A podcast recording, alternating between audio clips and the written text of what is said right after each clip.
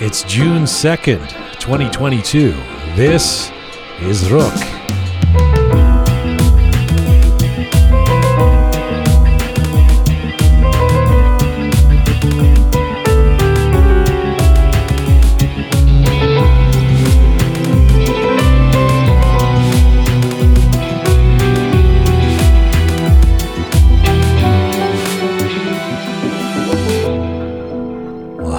Welcome to episode 182 of Rook. I'm Jian Ghomeshi. Hope you're keeping well wherever you're tuning in from around the world. Hello to you from Toronto, from Canada. Salam Dustan Aziz, Durud Bash Shoma.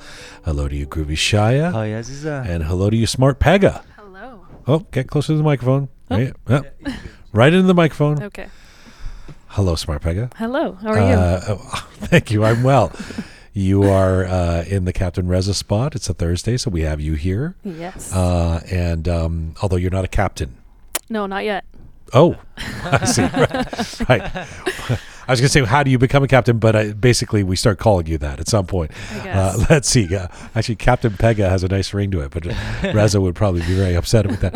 Are Iranians lousy at dialogue? So, so here's the proposition: we we are a global community that seems to have trouble with productive and nuanced conversation. You know, Hushenga Tozi was on the show on Monday.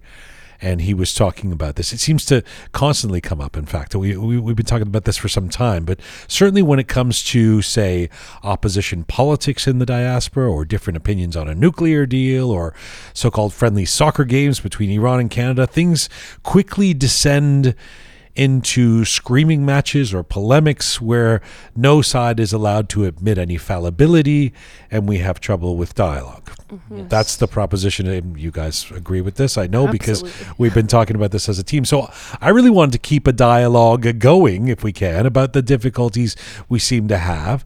Um, and this is at you know at a larger society level, in politicized social media debates, and in intimate relationships or family gatherings. Dialogue continues to seem to be a challenge for Iranians, at least when it comes to openness and honesty and transparency and tolerance. Um, like I say, this comes up on our show a lot. So we've got Dr. Soroush Dabbagh coming up. He's an Iranian philosopher, a scholar, an author, a therapist, and he's examined these issues a lot, both as a as a psychologist and a philosopher. So looking forward to having him uh, joining us in just a just a few moments. You know, I was thinking as just as we were about to start the show here, I was thinking, are Iranians lousy at dialogue? Even the question, I feel like it would be. I might think it's an insult if I heard somebody non-Iranian say it. You know, it's like our Iranians almost sounds snarky, like we're not. Uh, but you know, if it's amongst, uh, you know, if we're talking to other Iranians about this situation, I, I- I would say it's pretty obvious. And by dialogue, we don't mean that we're not um, enthusiastic about talking because Iranians certainly like seem, seem to like to talk a lot. Yeah. A Yeah, lot. there's no shortage of talking. It's more. I looked up the definition of dialogue: a conversation between two or more people. Okay, um, or as a verb to take part in a conversation or discussion to resolve a problem. Oh. That's Yeah. where the problem comes up. Yeah. So w- when I say uh, are Iranians lousy at dialogue, Pega, what's the first thing that comes to mind? Absolutely, yes. Yeah, and why is that? I mean, I think part of it is, you know, actually, I thought about. Not um, not why is it in terms of giving a prescription, but just why do you think absolutely yes immediately? Well, the the one thing that I got reminded of was the conversation with Dr. Shaybani from last week, where she talks about um, combative language, and that actually really came to the forefront of my mind when I saw this title because I think it's true. We get very combative, and we're not taught to have proper dialogue. Oh, like what? What's an example of what you mean? Well, just getting defensive as opposed to Ah. actually listening. Right. Yeah, we are, we are. I, I think. Sorry to jump in. I think we are either passive or aggressive in our dialogue. You know. yeah. I, yes. There's no mid ground. We don't choose to be passive aggressive, although we're that as well. yes. But either passive or aggressive. Yeah. It- um, yes, defensive. hmm Um, I can't remember the context in which she was talking about combative language. Do you remember what? Yeah, she was saying that the ev- well, she was referring to the evolution of language, and she was saying that more recently the conversation, or I guess the language, has become more combative, even in social media, even in culture, so music, things like that. We tend Mm. to be more combative in the way that we speak, and that really stuck with me then. And even in regards to the conversation of dialogue, I can definitely relate to that. I think that's exactly the case. Hmm. Did you do you have an example of combative language? I mean, the soccer match, the But you- conversation surrounding. So it's not just the wor- the words we use, but how it goes to 100 exactly right away. It's yeah. it's it's just uh, everybody's on guard. Everyone's That's got their ammunition ready and, and, and shooting at each other, kind of uh, verbally. Yeah, and part of it is that I also think that we're not great at listening. So Hmm.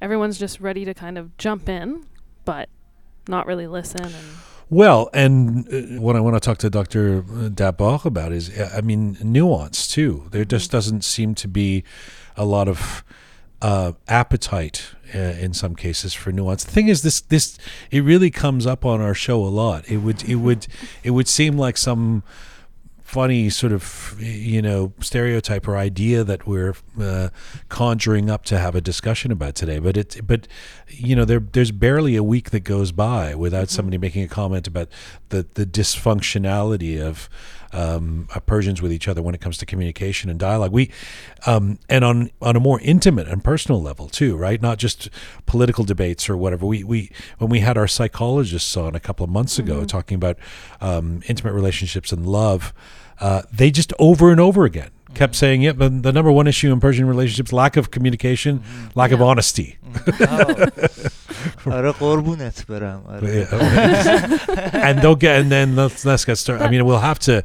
I don't know if Dr. D- Dabbagh will bring it up, or we'll, we'll have to talk about Taarof as well, because oh, yeah. that, by its very nature, is. Um, dialogue that you don't mean. You know, um, saying saying things that intentionally that you don't necessarily mean. I mean, Yeah. that's like embedded in our culture, in our in our. Ex- it's expected that we're just going to say things that are basically lies to each Yeah. other. and actually, I was going to jump in and add one more thing. Um, I think also our culture puts in like sayings and, and different ways of trying to twist what we're trying to say. So we don't ever talk directly, but we try to Uh-huh. speak more indirectly. And I think that also Some people call that poetic. it is, and it could be. It definitely Right. could be, but I think it also leads to miscommunication sometimes. Yes. Yeah, yeah, and then and then to add on top of this, and I really want to bring this up with Dr. Dabbagh because um, Soroush Dabbagh is big on Clubhouse. He's got like thousands of followers, like right. I mean, yeah, I, I, I, don't. mean, uh, once I, I saw that like how tw- twenty thousand people Wow. attended one of his. well, the, the fu- this is a funny thing because the clubhouse anomaly when it comes to Iranians and Persians it's it's so fascinating to me. First of all, Clubhouse is pretty much dead as a social media platform for almost any other community. I mean, it's it's I mean, uh, you know, in the West, uh, you you don't really. It's not like. Um, I don't know, famous actors or politicians. Or I'll, I'll be announcing this on Clubhouse. I mean, it's it's almost it's almost absurd. It's known as this platform that got big during the pandemic and then mm-hmm. died, but not for Iranians. No. It's huge for Iranians, which, in the context of our question today around dialogue, is kind of a funny thing because Clubhouse ostensibly is all about dialogue, yes. not necessarily good dialog Mhm. That's the problem, I guess. It's just because we like hearing ourselves talk. or it could be. Right, right. Yeah. You're not including the three of us. No, in absolutely Your not. indictment of yeah. Oh, strictly referring to Clubhouse. Yeah. to to be honest with the only social media that I'm still subscribed to is uh, Clubhouse. And why is that? um, because you know sometimes when there is a good dialogue it's really informative and you can enjoy like listening with uh, m- like Su- Soroush Dabbagh I've been in some of his rooms and you can learn literally Mm, you can mm. learn instead of like uh, watching reels on TikTok I Mm. prefer to go to Clubhouse and And we uh, should explain that part of the reason why Clubhouse is popular for Iranians is because it is a, a sanctuary of sorts. It is a it is a place to go, not maybe not a sanctuary, but a place where dialogue can happen um, in a sea of other platforms that are um, interfered with or cracked down upon or, or edited or, or suppressed or whatever. So so it it's kind of become this beacon of some form of free speech that yeah. doesn't exist otherwise in in uh, um, right. media for Iranians, especially for Iranians who inside Iran communicating with Iranians outside of Absolutely. Iran, right? Yeah. So that's a, a positive element of Clubhouse. I I feel like I I've been inactive on Clubhouse because it just more and and I'm sure there's amazing rooms that you're talking about. I, j- I- maybe I should go check them out again, but it it it always seemed to descend into uh, nonsense, you know, to a certain extent. I wasn't getting, I wasn't leaving conversations learning a lot. Some cases I was early Yeah. on, but Yeah. I, I thought it's interesting that Shia was saying when the room is good or when the dialogue is good, so as to you know, I mean, I guess it's not always, or most often it's not. Mm, Yeah. And I think that's the experience that I had with Clubhouse was I went into it thinking, "Oh, this is great. It's such a great platform. It gives everyone the ability to really voice their opinions or have that open dialogue." But more often than not, I felt it wasn't um, it wasn't conducive to anything really. Well, because Soroush Dabbagh is so big on Clubhouse and because he studies these things, I mean, I'll be curious to get his take on whether he thinks mm-hmm. it's a positive platform for. I'm assuming he does because he's so active on it that it's it's positive for Iranians and where that fits into this question of whether we're lousy at dialogue or not. We are coming to you on rookmedia.com. It's there that you can link to all of our platforms. So we're on this ongoing mission to build a new audiovisual encyclopedia of Iranian diaspora identity. We are on Spotify, SoundCloud, Castbox, Apple Podcasts, Instagram. Uh, if you like to see your visuals with Rook, uh, switch over to YouTube. And if you like your Rook descriptions and bulletins in English and in Persian, you can check us out on Telegram. And we do encourage you to go to our website, rookmedia.com. That, that's the hub of all things Rook, all of our episodes, all of our previous guests, our funnies, the contemporary history of Iran episodes. All of that is at rookmedia.com, where you can also press the support us button uh, to become a patron uh, for just a little bit each month uh, to support what we do here. We crowdsource, and that's um, really appreciated. Hey, if you have not been to the Museum of Contemporary Art in Toronto, have you been, Pega? I have not actually. All right. Well, if you have not been to the Museum of uh, Contemporary list. Art, the MoCA, as we might know it, this is a pretty good time for you to visit. Right now, at the MoCA Toronto, is an exhibit entitled Shirin Neshat Land of Dreams. Have you heard about this? I have heard about it. And you haven't gone. I haven't had the chance, right. but it's definitely on my list. Well, if you've not been to the MoCA, Pega, uh, lots of folks listening may know know of um, Shirin Neshat, an Iranian visual artist. Uh, she is, of course, known for her work in film and video and photography. She's one of the um, uh, the great artists of our community. This is her first major exhibition in Canada in 20 years. It sees the convergence of photography and film bringing together a range of work in one immersive experience. This is stemming from her perspective as an Iranian immigrant living and working in the United States. Land of Dreams focuses on global issues of displacement, migration, and geopolitical conflict. It's running till the end of July. Uh, you want to check this out if you are in the Toronto area. The, the central work that gives the exhibition its title comprises over 100 photographic portraits and a video installation converging photography and film into that immersive experience. And uh, it is presenting a perspective, I should say, on contemporary America. Shirin Neshat, Land of Dreams at the MoCA, Toronto, until July 31st, 2022 do check it out.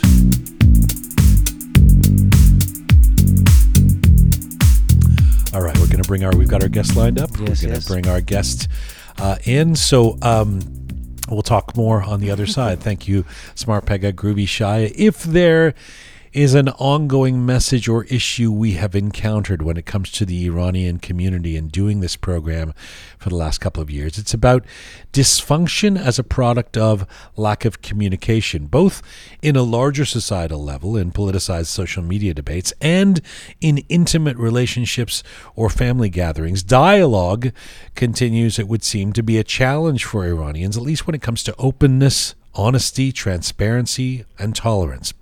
At the same time, the social media platform Clubhouse, that is all about dialogue, has become a big boon to Iranians around the world long after its popularity has waned amongst other communities. What does that say about Iranians and the desire to talk to each other? Well, we thought we would turn to someone who has examined these issues, both as a psychologist and as a philosopher, and someone who happens to be very popular on Clubhouse at present as well. My guest today is Iranian philosopher, scholar, author, and therapist Dr. Soroush Dabbagh. Dr. Dabbagh is known for his expertise in contemporary philosophy, religious religious reform and mysticism. He was born and raised in Tehran. He's the son of the, one of the most influential figures in the religious intellectual movement in Iran, Dr. Abdul Karim Soroush. Dr. Soroush Dabbagh received his pharmacy doctorate from Tehran University of Medical Science in 1998. He got his PhD in philosophy from Warwick University in England and he's a postdoctoral fellow from the Historical Studies Department at the University of Toronto. He got his master's in counseling psychology from Yorkville University in Canada. He has published numerous books and articles on moral philosophy, philosophy of religion, mysticism, and religious intellectuality, both in Persian and in English. And right now, Dr. Soroush Dabbagh joins me from Mississauga, Canada. Hello, sir. Hello, Jian yeah, thanks for your invitation. You know, I'm I'm somewhat exhausted from reading all of your degrees. You, I, I do you think you have enough now? How many PhDs and masters does does one man need? I think enough is enough. Yeah. so you know, uh, I, there are so many things. First of all, I've been looking forward to having you on the program, and I thank you so much for making the time to do this. There, there are so many things that we could talk to you about, uh, and I'm already thinking I want to invite you back to talk to you about religious reform, for example. But we thought we'd talk today about dialogue, and in fact, have an open dialogue if we can, you and I, about uh, mm-hmm. our community and communication. And let me start with. Um, a very general question, and that I'm curious to see how you will answer. What do you believe the greatest issue is facing the Iranian community. And when I speak about the Iranian community, I'm, I'm talking about Iranians in the diaspora around the world and also perhaps Iranians in Iran who are listening as well. What do you believe the greatest issue is facing the Iranian community when it comes to dialogue and intra community communication today? Okay, well, um, let me start in this way. Thanks for the question which you raised. Uh, as far as I can see, and based upon my lived experience, both inside Iran and outside Iran. I can see lack of communication in a way is something which is missing and in a way needs to be improved and highlighted and trained. By lack of communication, um, I mean something which is missing here. I can refer to it as critical thinking, something which uh, actually has not been trained, let's say, within us and has not been distributed. Generally speaking, critical thinking in terms of how, let me put it this way uh, Socratic questions, mm. truth and falsity, mm. justification, and going beyond certainty, going beyond the point that I am entirely true, and acquiring the capacity of listening actively to others because dialogue is associated with active listening. Mm. It's not just the point that I'm talking to you or you are talking to me and I'm going to be silent and just wanted to prove my point again without listening and without mm, caring to what you're saying. Okay, so active listening and kind of embracing to what is being said and try to make intelligible and try to put forward my own arguments and be um, and uh, does believe that I mean uh, my ideas are tentative mm. and it contains truth and falsity. It's not the case that I am entirely right. I'm entirely true. So this is what I mean by lack of communication, or let's say lack of education. Lack of education is more important. I hear you on the critical thinking, and I want to get. And I'm going to ask you about that, but um, and in fact, I think it's quite profound that you point that out because that maybe that's that's an underlying issue where um, it certainly doesn't feel like that's that's socialized into the Iranian community. Although uh, questioning things or sort of a, a an overall kind of cynicism or skepticism uh, does exist, but not necessarily in the form of critical thinking that feels like a, an educated uh, questioning of of ourselves, of, of concepts of, of, of others.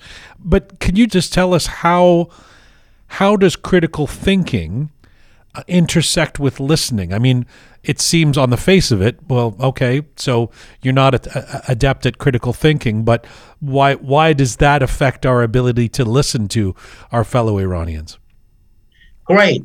The the way in which they are connected together, as far as I can see, is this that when I do believe in critical thinking, and I do believe what I'm saying that I do believe, I mean something which is internalized already, already within my mind and psyche. So I, as a result, I do believe that my points and ideas are tentative. It means that it could be true, it hmm. could not be true, and even even I don't know what about the weakness of my argument and claim. So in this way, embracing others, let's say, I mean, let me utilize one phrase from one of the great 20th century philosophers, uh, Emmanuel Levinas, the French philosopher. So the other and otherness is crucial in this way and has got a constitutive role, let's say.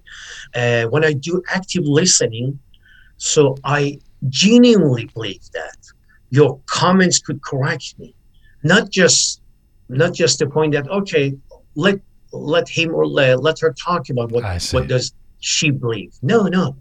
Except accepting the fact that you may actually be wrong. Yeah, yeah, yeah, yeah. And accepting the point that my ideas could be fallible. See, this is going to be something that a lot of people listening can relate to. The idea that that Iranians have trouble uh, sometimes accepting that they're they're wrong. Where does that come from? Why did where did that start? Well, it's not easy to answer this question. I mean, if you do ask me a historical question, but uh, we could talk about it and just um, talk, for instance, um, as an example, uh, some interpretation of religion in our culture you could say that paved the way for this kind of certainty which is associated with dogmatism mm. but it's not just it's not just origins from religion and religiosity we could search and we could find it both i mean in different subcultures in our community and iranian atmosphere but i mean again let me just one phrase lack of training in terms of critical thinking mm. both amongst the religious and non-religious people, I think, has got a role in this regard. I mean, I have to, you know, apologize to you and, and those listening that w- uh, with the breadth of this conversation, I mean, it's, it, you know, there's, we're talking about a lot of things and it's, uh, and, and part of a, an open dialogue means that we, you know, it, it may not always be as focused as one. So I know when we're talking about communication and dialogue, there's a lot that fits under that category. Um, one of the reasons, one of the precipitants for wanting to have this conversation with you, and I hope it's an ongoing conversation with you and others that we have on this show, is we not too long ago had two psychologists um, here in our studio, Yasamin Karimi and Neda Bayat, and we were talking about relationships. It was actually Valentine's Day, and we were talking about dysfunction in Iranian relationships. And almost every answer uh, towards the end, they were just saying, well, you know, we have a problem with communication. We have a problem with communication. We have a problem with communication communication in our relationships between men and women, between uh, family members, etc. Um, w- would you go so far as to say this lack of training, as you said, or this lack of critical thinking affects the way a husband communicates with his wife or a father and a son? Yeah. Yeah, I can see. Can you elaborate what you mean by that? That Well, you think i- i- if- you're asking me that critical thinking affects this kind of daily, everyday, I mean, relationships? Exactly, yeah. Because when you talk about critical thinking and lack of training, where I'm I'm thinking about how we don't, you know, communicate our political ideas well enough, and, and we get dogmatic about them when we don't listen to each other, etc. But but what about something as simple as you know the lack of communication that happens in, inside a family and inside an Iranian family? Do we attribute that lack of communication to these issues as well to to these causes as well?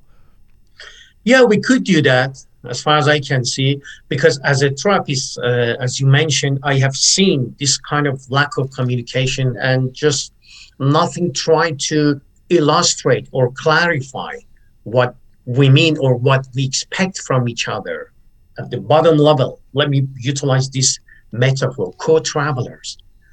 As co travelers, when we do authentic dialogue, we are heading ahead. I mean, the point of departure is clear, but the goal is not clear in advance. Hmm.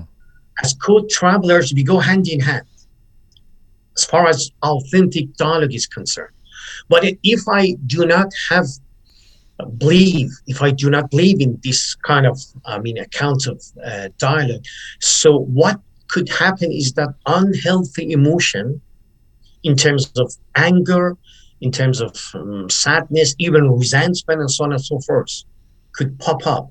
This is what I have been watching. I mean, when I'm listening to uh, Iranian dialogues within Clubhouse, it's just a matter of just proof, proving each other. Uh, proving uh, somebody's well, try to do that, but this is not the purpose of dialogue.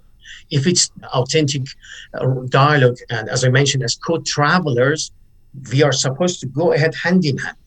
Let me let me come back to Clubhouse because I want to ask you specifically about it um, and how it's become this phenomenon for the Iranian community in particular. But just two steps back, when you talk about authentic dialogue, uh, uh, you know it does feel after a while it gets a little reductive to blame everything on the revolution and or you know big changes in in Iranian society, but how where, where does the revolution play a role here? I mean has open dialogue always been an issue for iranians or do you think it was amplified after 1979 yeah i mean after revolution and before revolution both but i mean since uh, this is the huge challenge and this is the huge change sorry which happened in our contemporary iran.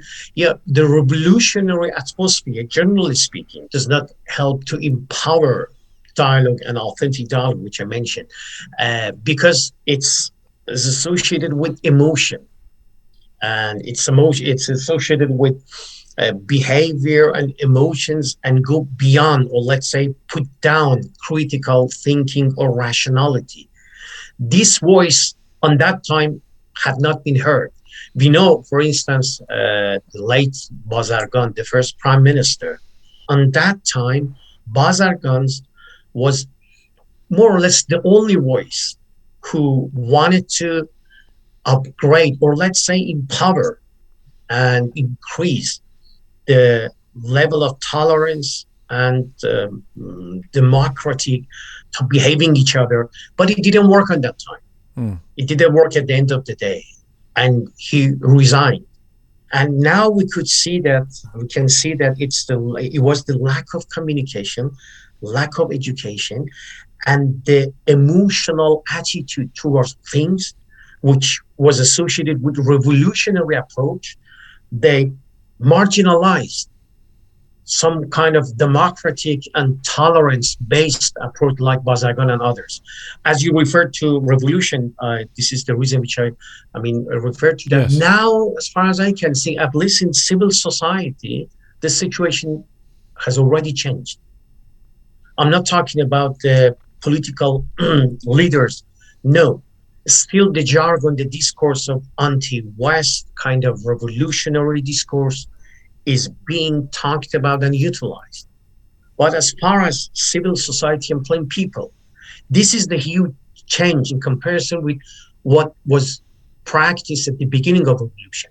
In other words, at the beginning of revolution, even plain people, the majority of plain people, they were revolutionary as well.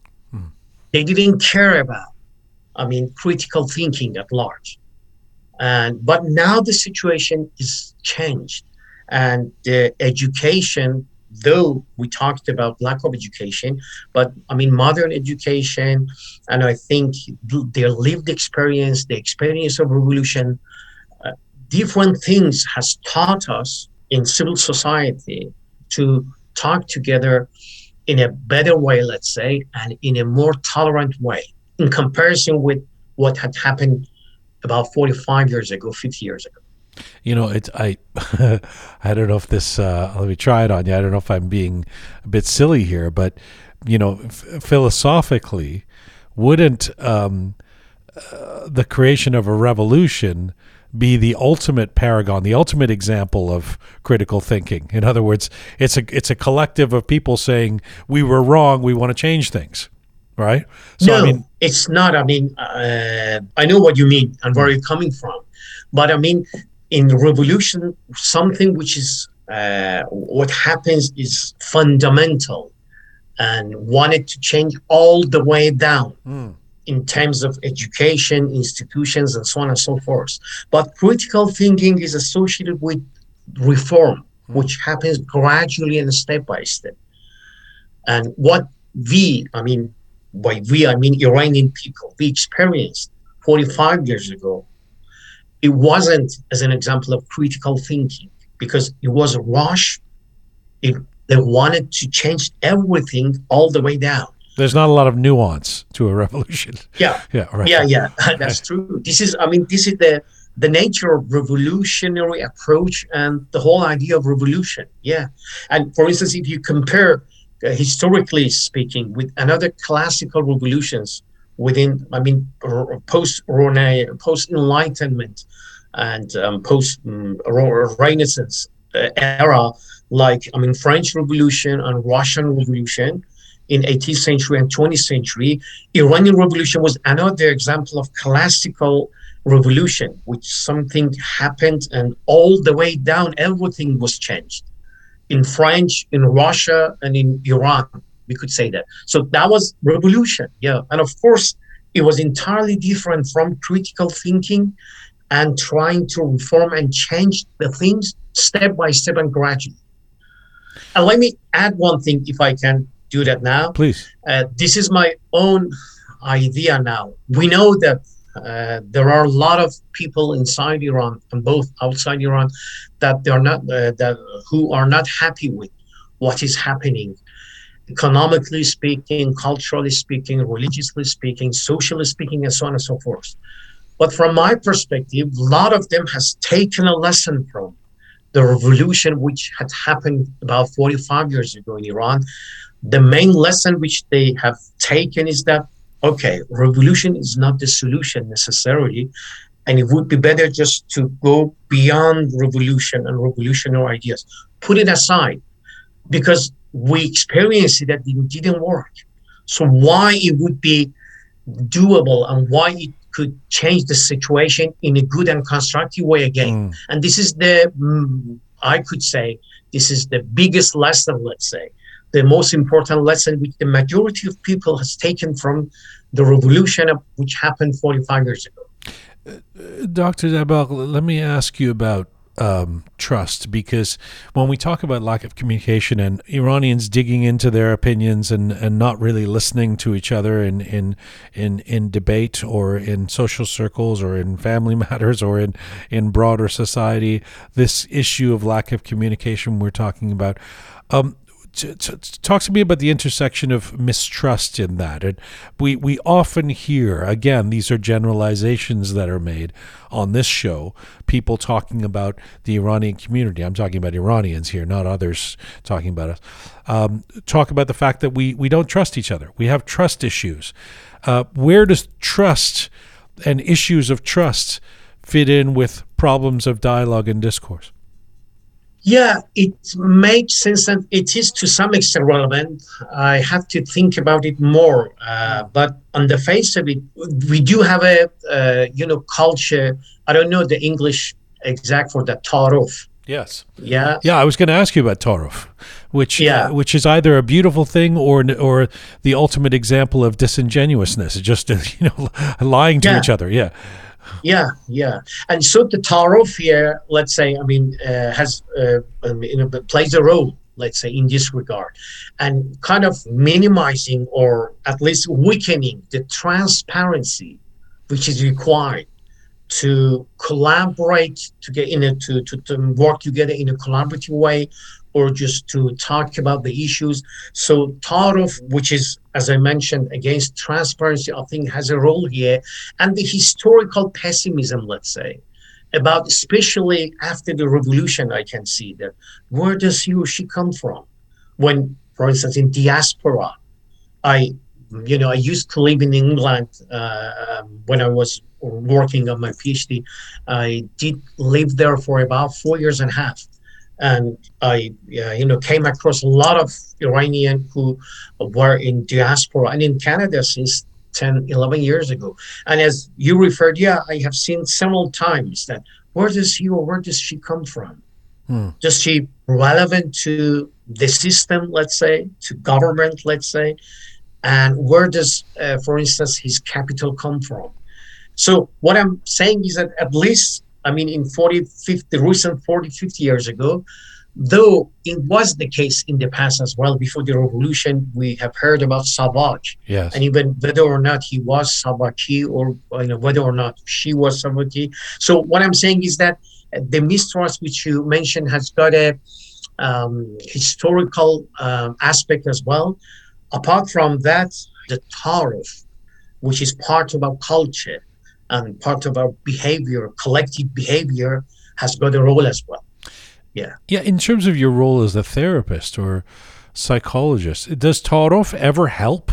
Uh, I mean, is it ever has it is it ever a good thing? You know, it it seems like a you know eh, this extreme politeness, ritualized politeness that we have with each other. On the face of it, seems a very sweet thing, but do you ever see it actually uh, as a positive, having a positive outcome in terms of the way we deal with each other? Oh, well, sometimes it mm, plays a positive role in terms of when you don't want to insult or you don't want to say something um, directly. As a result, somebody's getting upset, you know? But generally, the negative outcomes of Taarof is much, much more than its positive outcomes. Yeah, Yeah. you don't know Uh, where people actually stand. I mean, we've talked about this before on this program, but even the first first few times when I got into a cab with an Iranian cab driver and they said Qabul Nadara, I was I mean Mhm. I was like, okay, really? And then I realized that if I actually don't pay the guy, he's going to you know, take a swing at me or something. You know, they don't know. you know, they want to be paid, but we this weird kind of language that we use with each other, Yeah. it's very strange. Yeah, very strange. Yeah, I do agree with you. So this is what I'm saying that rock, being rock, let's say, and clarity and transparency is going to work more at the end of the day. Yeah, and we do. I mean, as a therapist, we do have a cognitive distortion which is called jumping to conclusion. Hmm. Okay.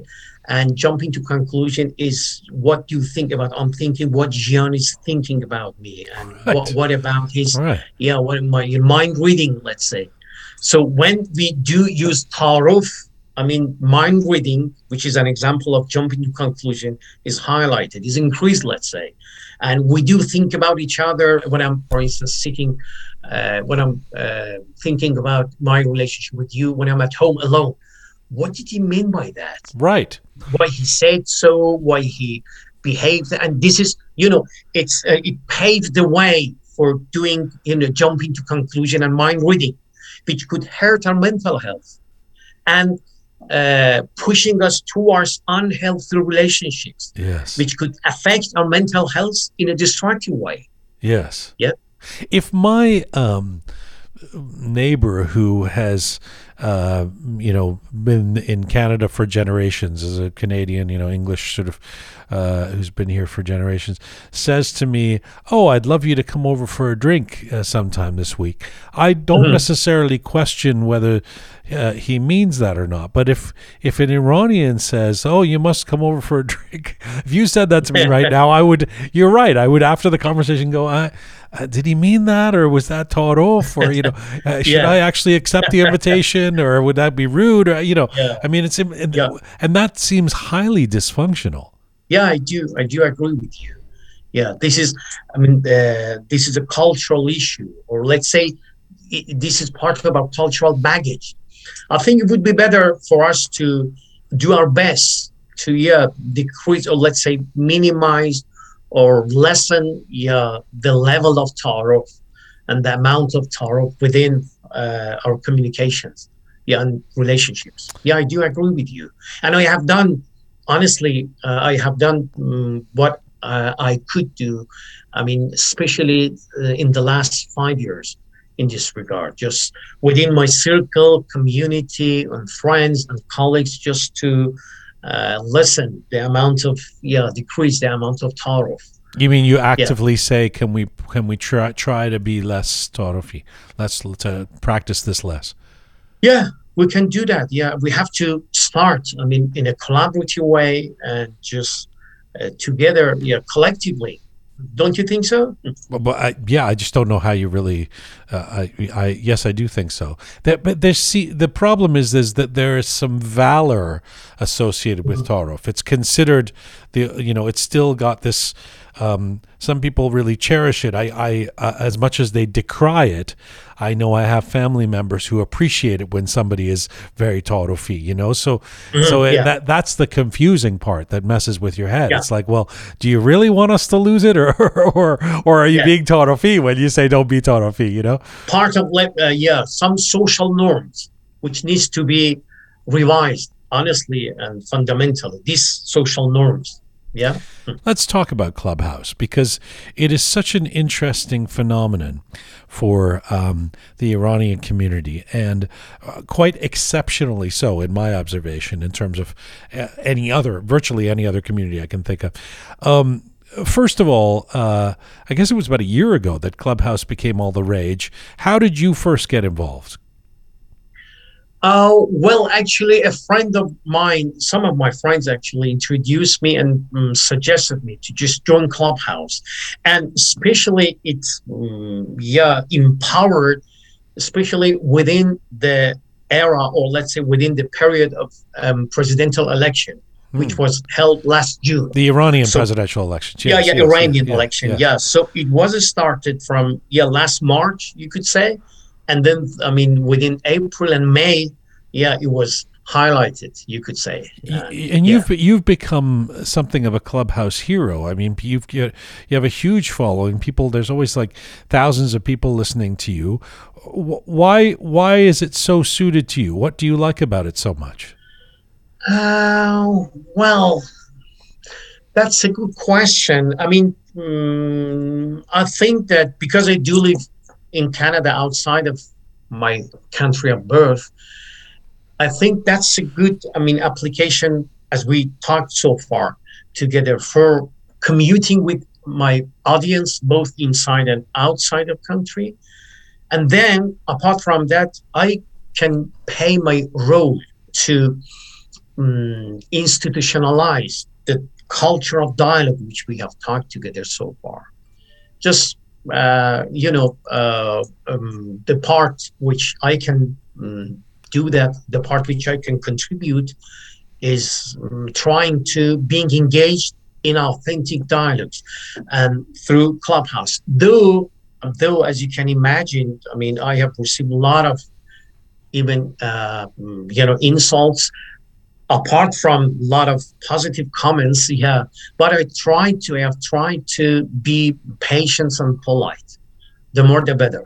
Yeah. I, I have to say, in the beginning, I mean, it was this wondrous new development, you know, and it's it is exciting. You you're suddenly in this room uh, with a virtual room with all these people from uh, around the world, and you're having this dialogue. But I did find, um, and I was only really active in the first few few months. Uh, the reason I became inactive was because I I didn't find it was about dialogue. I fe- I felt like there wasn't a lot of listening going on, and there wasn't a lot of great conversations. It it it felt like people a, a, a succession of people just sort of grandstanding and you know wanting to promote their whatever they're they're, they're doing and I guess for someone for it to have sustained uh, the way it has for you that either that hasn't been your experience or that Clubhouse has somehow gotten better over the last year with what is the case for mm-hmm. you I do agree with you. It was the case at the beginning for me as well. So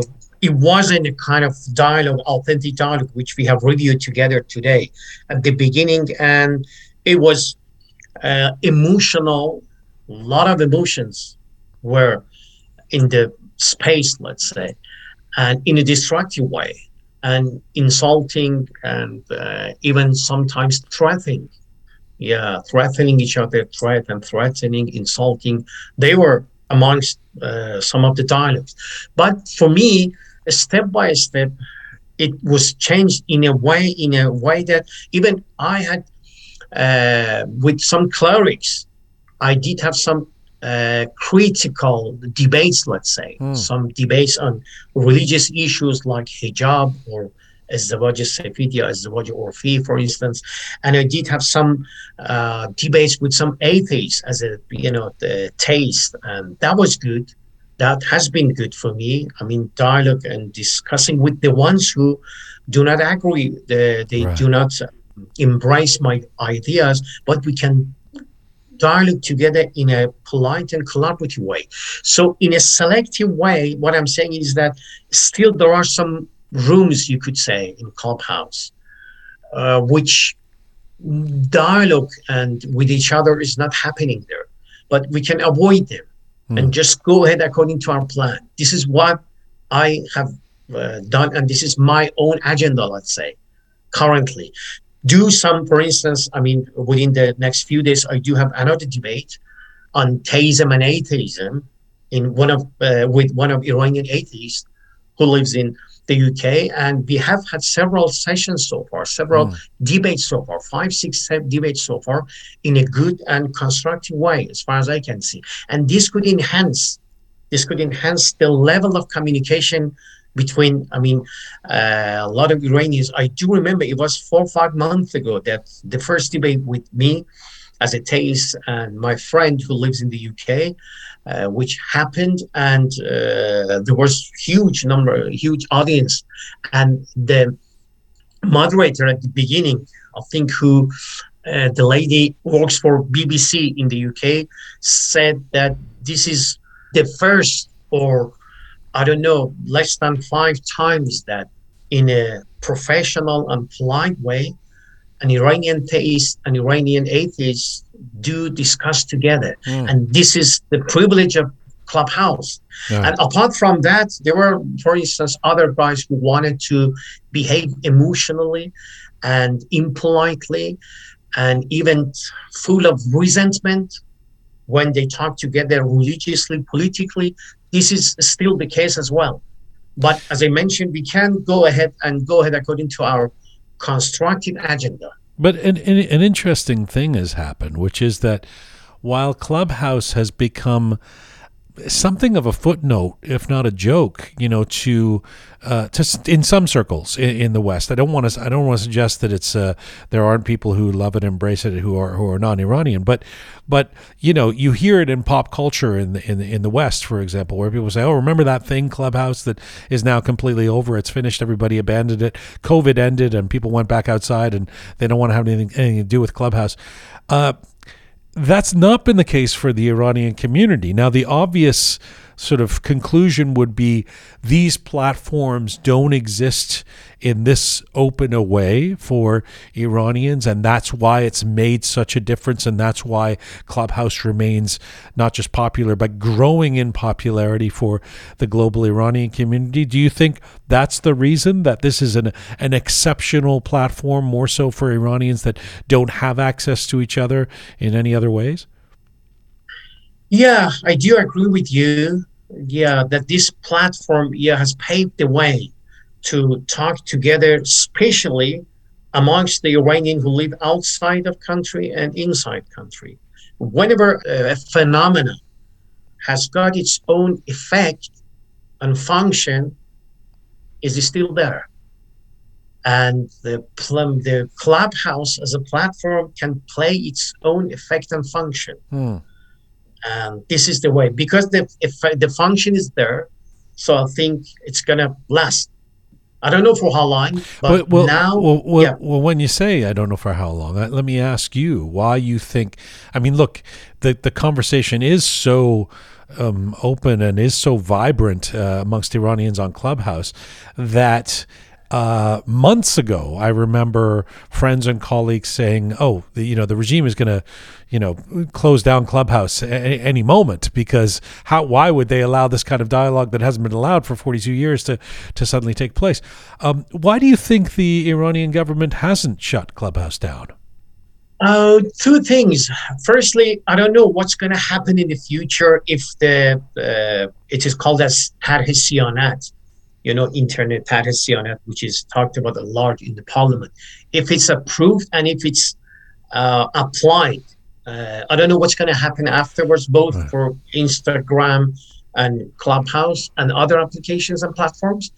Secondly, I think I hope so. I don't know. I hope so. The securities has arrived at this kind of attitude, and I could say, hmm, being wise, that let us see. I mean, let us see what is uh, how, what, what is being discussed openly, as far as it's not uh, dangerous or as far as it's not affect our you know security uh, concretely speaking. So let us see what's gonna ha- what is happening and what uh, people are talking about the and watching it and observing it. I hope so. The second thing that that was the reason which it was not filtered at the beginning, as you mentioned, or closed down.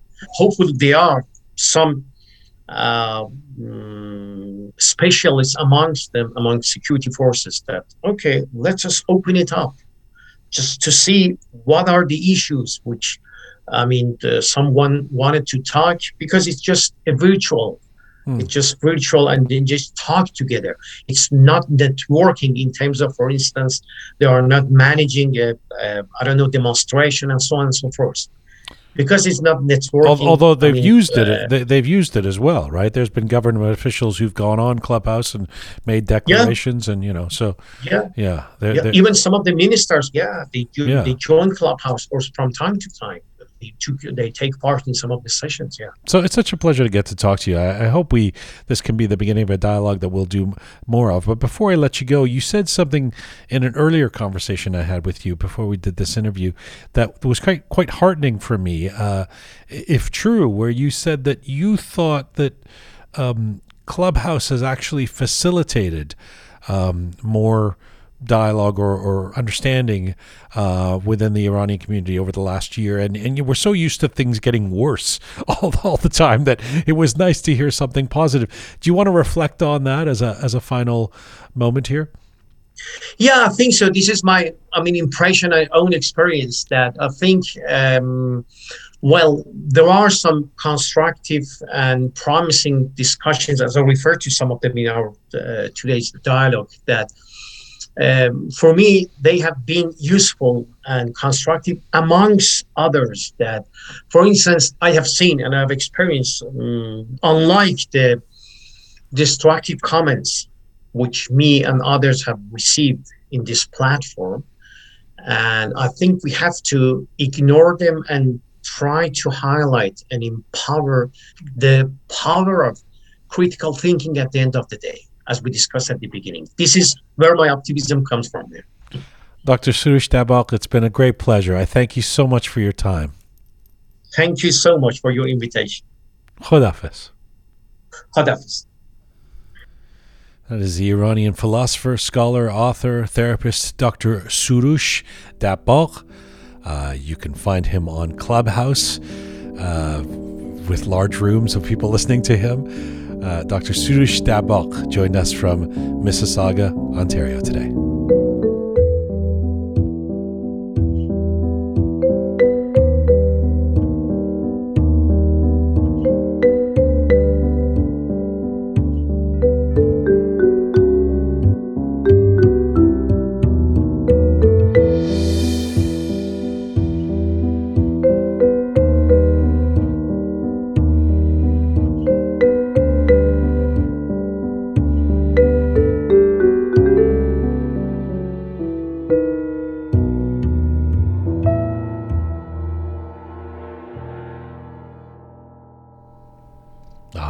Microphones back on for Smart Pega and Groovy Shaya.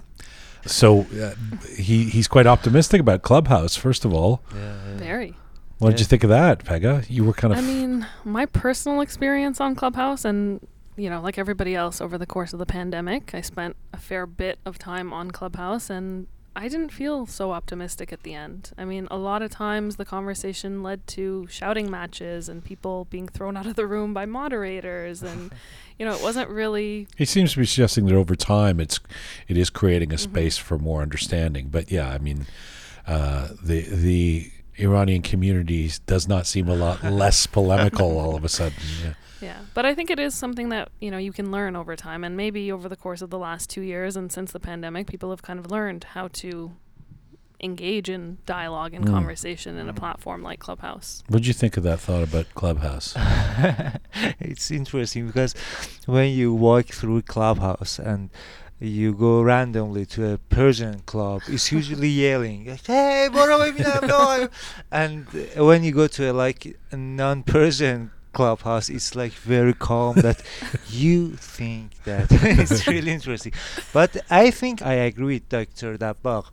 I'm optimistic in terms of clubhouse Mm. yeah because it's really i mean i've seen th- that uh, it really helps some people to learn to communicate Mm. you know at the beginning even they didn't mute the, their microphone Right, right. but now they know that That was everyone, to be fair. We are trying to figure it out, figure out how this clubhouse Yeah. works. But, but yeah. now i mean I, i've seen the result that people uh, gradually gradually Mhm. learn to listen and then Mm. yeah Yeah, I mean, I was talking to um, a couple of popular comedians who were on Clubhouse a lot in the beginning and, and are not as much anymore, and they had the opposite view that it was this great. For a few months, it was had a Mhm. great moment, and yeah now it just kind of descends into, um, you know, uh, petty arguments or or or stuff. So, I, I- but you know, I, you can't argue with thousands of people being in a room, uh, and there being a platform for people to talk to each other. I thought, I thought. I'm still processing or digesting what uh, the conversation we just had with um, with Dr. Dabbagh. I, I feel like he said something that is so simple on the face of it, but it was kind of a eureka moment for me, where he said, um, like, we basically Iranians have a lot of trouble with uh, accepting or admitting fallibility, like to admit that you're wrong. Like he basically he said, he said part of critical thinking and part of dialogue is to is to go into an opinion or a conversation with accepting the possibility that you might not always be right, that you might not be Ah, right yes Yes. and that was so it really resonated with me because it was because uh, when i think about it unfortunately i do think that that's a quality that i see in a lot of iranians just an inability to to you know say that you're wrong you know Yeah. an inability to kind of um, climb down from any uh, opinion political or otherwise It's also because we're so prideful. I feel like we're, we have so much pride that it almost is difficult also for us to accept or admit that we are wrong. Yeah, but th- th- which is weird because they're not. They they don't have to be interlinked. I mean, you Mhm. can be have a lot of pride and and in being Iranian or whatever, and still be able to go. Uh, maybe I'm wrong about sanctions or or, what, or whatever it is. You know.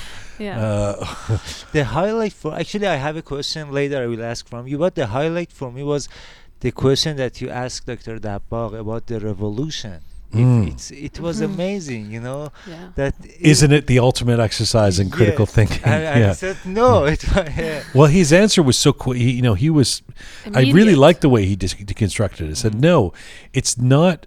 It's not critical thinking or you know, kind of accepting that we are wrong when you do it omnibus. When when uh, what he said was basically, it's a fundamental. yes Everything's wrong. Everything's Mhm. if there's no nuance to it. There's no. Although he seems to be saying critical thinking, which I've only ever grown up thinking is a great thing Mhm. he ties it to reformism to to you know thinking that things need to be reformed rather than Yes. um, and that's in some circles a bad word in the Iranian community, right? That was my aha moment, actually. I, I thought the same way. I used to, well, I still kind of think that critical thinking is a positive. But when he started to bring up reform and the fact that that negative connotation. It was Mm. kind of like it made me think about you know whether or not. But it makes sense that if you're that part of critical thinking is is accepting that nothing is ever 100% right or that the you know that, that that you you always so so that a step by step you know approach um, is the salient way forward in any scenario and presumably in a in in wanting regime change or something but um um yeah i I felt like that was his uh, uh, well who knows? I mean I, I thought the the piece about critical thinking um was a bit sad and maybe will be insulting for some Iranians listening. But to be honest uh, you know, I hear this every day from, you know, Parisa or and Hitar folks who've come from Iran, you know, in the last 20, 30 years where when we were doing the contemporary history of Iran series, well, they'll say, "Look, we were never, ev- we were never told about this. Mm-hmm. Mm-hmm. What? You were never told about how Reza Shah did these things? No, no, never told about that. Yeah. And we were never, we were never told that this might be, there might be a different perspective on this, you know? Mm-hmm. Um, that's really, Yeah. that's really sad. I mean, that goes to the education system and the, yeah. Yeah.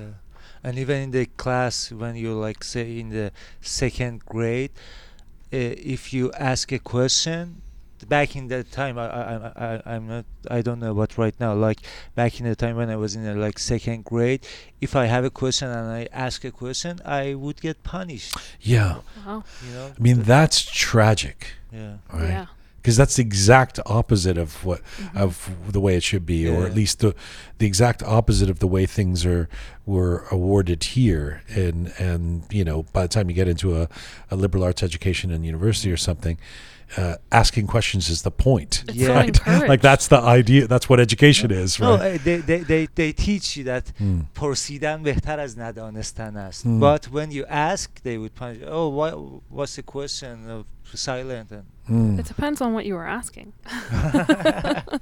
no. What I- What did you think about what he had to say about Taarof? Um, Ah. which was that he he said it's mostly always a bad thing. I kind of like Taarof, Honestly, I mean, it, it goes back to what we were saying earlier about you know being it being poetic and the way that we speak being kind of poetic. I think it's it's so ingrained in our culture, and it it can be a beautiful thing, but sometimes if it's to the extreme, then I think I would agree with what he was saying. But as a general, I don't think it's necessarily always a bad thing. Mm-hmm. Well, he didn't say it was always a bad thing, but it sounds like you said you think oh, it's us- it's it's mostly a good thing. Yeah, I mean, I think it has limits. Like, I, I've been in situations for sure where I've been like, oh my God, I've had enough of this. But I think to a certain point, it's, it's See, respect. to me, to me, that this is a whole other episode we have to do, obviously. But to me, Taarof, it's the same. It falls into the. It's like being Ghairati. It's the same, same falls in the same category where it's like the the the dialogue around it is. Oh, we shouldn't be Taarofi. This is a bad thing. But ultimately, Mm-hmm. there, at least in my family growing up, there was some valor in being Taarofi. Like it's like you. In fact, you're. It's kind of insulting if you're not Yeah, Taarofi well, that's what I was saying. this person came and they didn't, you know, uh, yeah. Uh, and they asked for seconds. They should have said no. I could never eat more. You know, like yeah, you know, they didn't ask to do the dishes, and it's like, well, you know, I thought you wanted that. I thought you wanted honesty. You know, it's like, so yeah, it's a fine line, but uh, yeah, again, I think it goes back to the the concept of respect, and and it's so ingrained more than anything else. I think it's hard to to look at it as a negative. Mm. I really wish. Um, it's it's such a it's a very uh, challenging idea that if we accept the proposition, if we accept the question today that uh, are Iranians lousy at dialogue, if the answer to that is yes, basically at the end of it, um, Yeah. that's a tough one. That's Yeah, a big yeah. that's a big mountain to climb. Yeah, so I have a question from you. So Yes. you you've interviewed a thousand people. Yes, And like it's been two years that you I've interviewed a lot more than a thousand people. yeah, Yeah. it's like yeah. Yeah. Uh, Sure, go ahead. I got the point. do Do you know actually the exact number? How many? interviews No, but it's I would say thousands probably. Yeah. thousands. Yeah, Yeah, yeah. and uh, it's been two years that you are interviewing uh, mostly uh, Iranian Correct. people. So and interviews. Although I interviewed Iranians in the past, but Yeah, not yeah. exclusively. Yeah. uh, and so interview is a kind of a dialogue. Mm-hmm. So Mhm. how how Would hope. Hope it would be. Yes. so how actually how do you see how did you see the difference between interviewing a Hmm. uh, forget about the uh, uh, language barri- barrier like That's such a good question, actually. Well, I first of all, I cannot forget about the language barrier because I believe that if English is your second language, I've certainly observed this with Iranians. The same oftentimes the same Iranian especially who has a great facility for poetic language etc in Persian uh, will necessarily not be able to um, speak around a question or an idea, skirt around it in poetic ways when they're speaking in English because it's a second or third or fourth language. yeah So the upshot of that is that they'll tend to be a lot more direct. Um, you know, I, I, uh, I don't know if Shahrnush Parsipur uh-huh. is. Uh, I, I don't know how how indirect or whatever she would be in Persian, but yeah. she's an amazing, great author and speaker who um, could speak in in very sophisticated ways in Persian. But if you say, you know, was the regime evil? You know, in English, she's like, yes, they were. You know, I mean, it's like very, it's very direct. Fair, You know, yeah. or whatever. So, um, so that's one thing. Uh, the language does make a difference. Um, Uh, but in terms of like listening to your question and answering your question Hmm. instead of the telling their uh, story, you know. I'm not sure that this kind of forum and the kind of guests that we have on would be an accurate sample of what we're actually talking about. You know, Yes. people are kind of on their best behavior or trying to look good or you know they have no, they know what they're going to say um, and there's the the interviews that have gone south in the last couple of years with Iranians um, there's just as many that uh, I've had that with non-Iranians that you know uh, so I don't think that that I don't think I could I don't think this would be the right sample size Yeah. sample of um, but I do observe in everything from clubhouse to Persian media to the Kababi to going to one of those galas, um, the breakdown of dialogue seems so accelerated. You know, the the lack of of communication, Yeah. or or or couples who are qar with each other, or something like that. There's so much drama, you know, passion and Uh, drama, and you know, yeah. I mean, to state the obvious. Uh, so again, I mean, though one doesn't want to descend into stereotypes, I can just feel we're going to get some some letters about this. Why do you always? Why are you so negative about Iranians? And it's like, well, we're trying to have a dialogue about our issues. If we're only, if since we're talking to each other here, if we're only just um, celebrating and and banging the drum, then uh, then where do we get? But that's what leads leads to growth, I think. The fact that we can actually bring these negatives up as well. And I, I just wanted to add one thing when you were talking about the language. Um, I was thinking of the interview with Alireza Ghorbani, hmm and I've listened to interviews that he's done in Farsi. And as you were saying that, I was thinking of the difference between the way he was Yeah. speaking, and it, it's it's Although he So- admirably was speaking English, and Yes. yeah, and he's very direct in English. Mhm, Can't be any other, anything else. Exactly, It's going to be very direct. Um, you know, when you said uh, it's a good thing, uh, th- these things like the debate around the, uh, I don't know if people around the world necessarily know, but there there was going to be a, a soccer game with Iran playing in Mhm. Canada, a friendly soccer game, and a a lot of Iranians in Canada were offended by that and said we don't want this game here, and so the game was was canceled. Um, but there's been a debate in the community about whether it should be canceled or not. Um, you know, the most important part of that is feels like that would be a great opportunity. Like, what a great opportunity to talk about how we feel as a community, what we think is, you know, is right or not. And there, and to be fair, there were some great contributions. There were some great posts I saw in social media where mm-hmm. people really expressed, look, this is where I, I've come to on this. This is mm-hmm. why I support the game and all the emotions and thoughts I've been mm-hmm. through and and and somebody else saying, Here's here's how I've worked it out and I, I really don't think it's a good idea that this game should be played in Canada and I think it's a problem and and in that sense it, it, it's such a great opportunity. It's unfortunately uh, I also saw a lot of the other stuff, which is just somebody being shamed for having bought a ticket to the game, or somebody yelling at the other person saying, "Why would you cancel a game that I, you know, want to go to?" or what? And and that's the part where, y- y- you know, I hope we can grow from. But Yeah. More opportunity for open dialogue, I think, more than anything else. yeah, well, you know where the place for that is. Clubhouse. No, I was going to say Roqe, but yes, basically. Uh, thank you very much, Smart Pega. Thank you. Thank you, Groovy Shy. To be continued. We will uh, continue this dialogue about dialogue. Hopefully, this is full time for Roqe for today.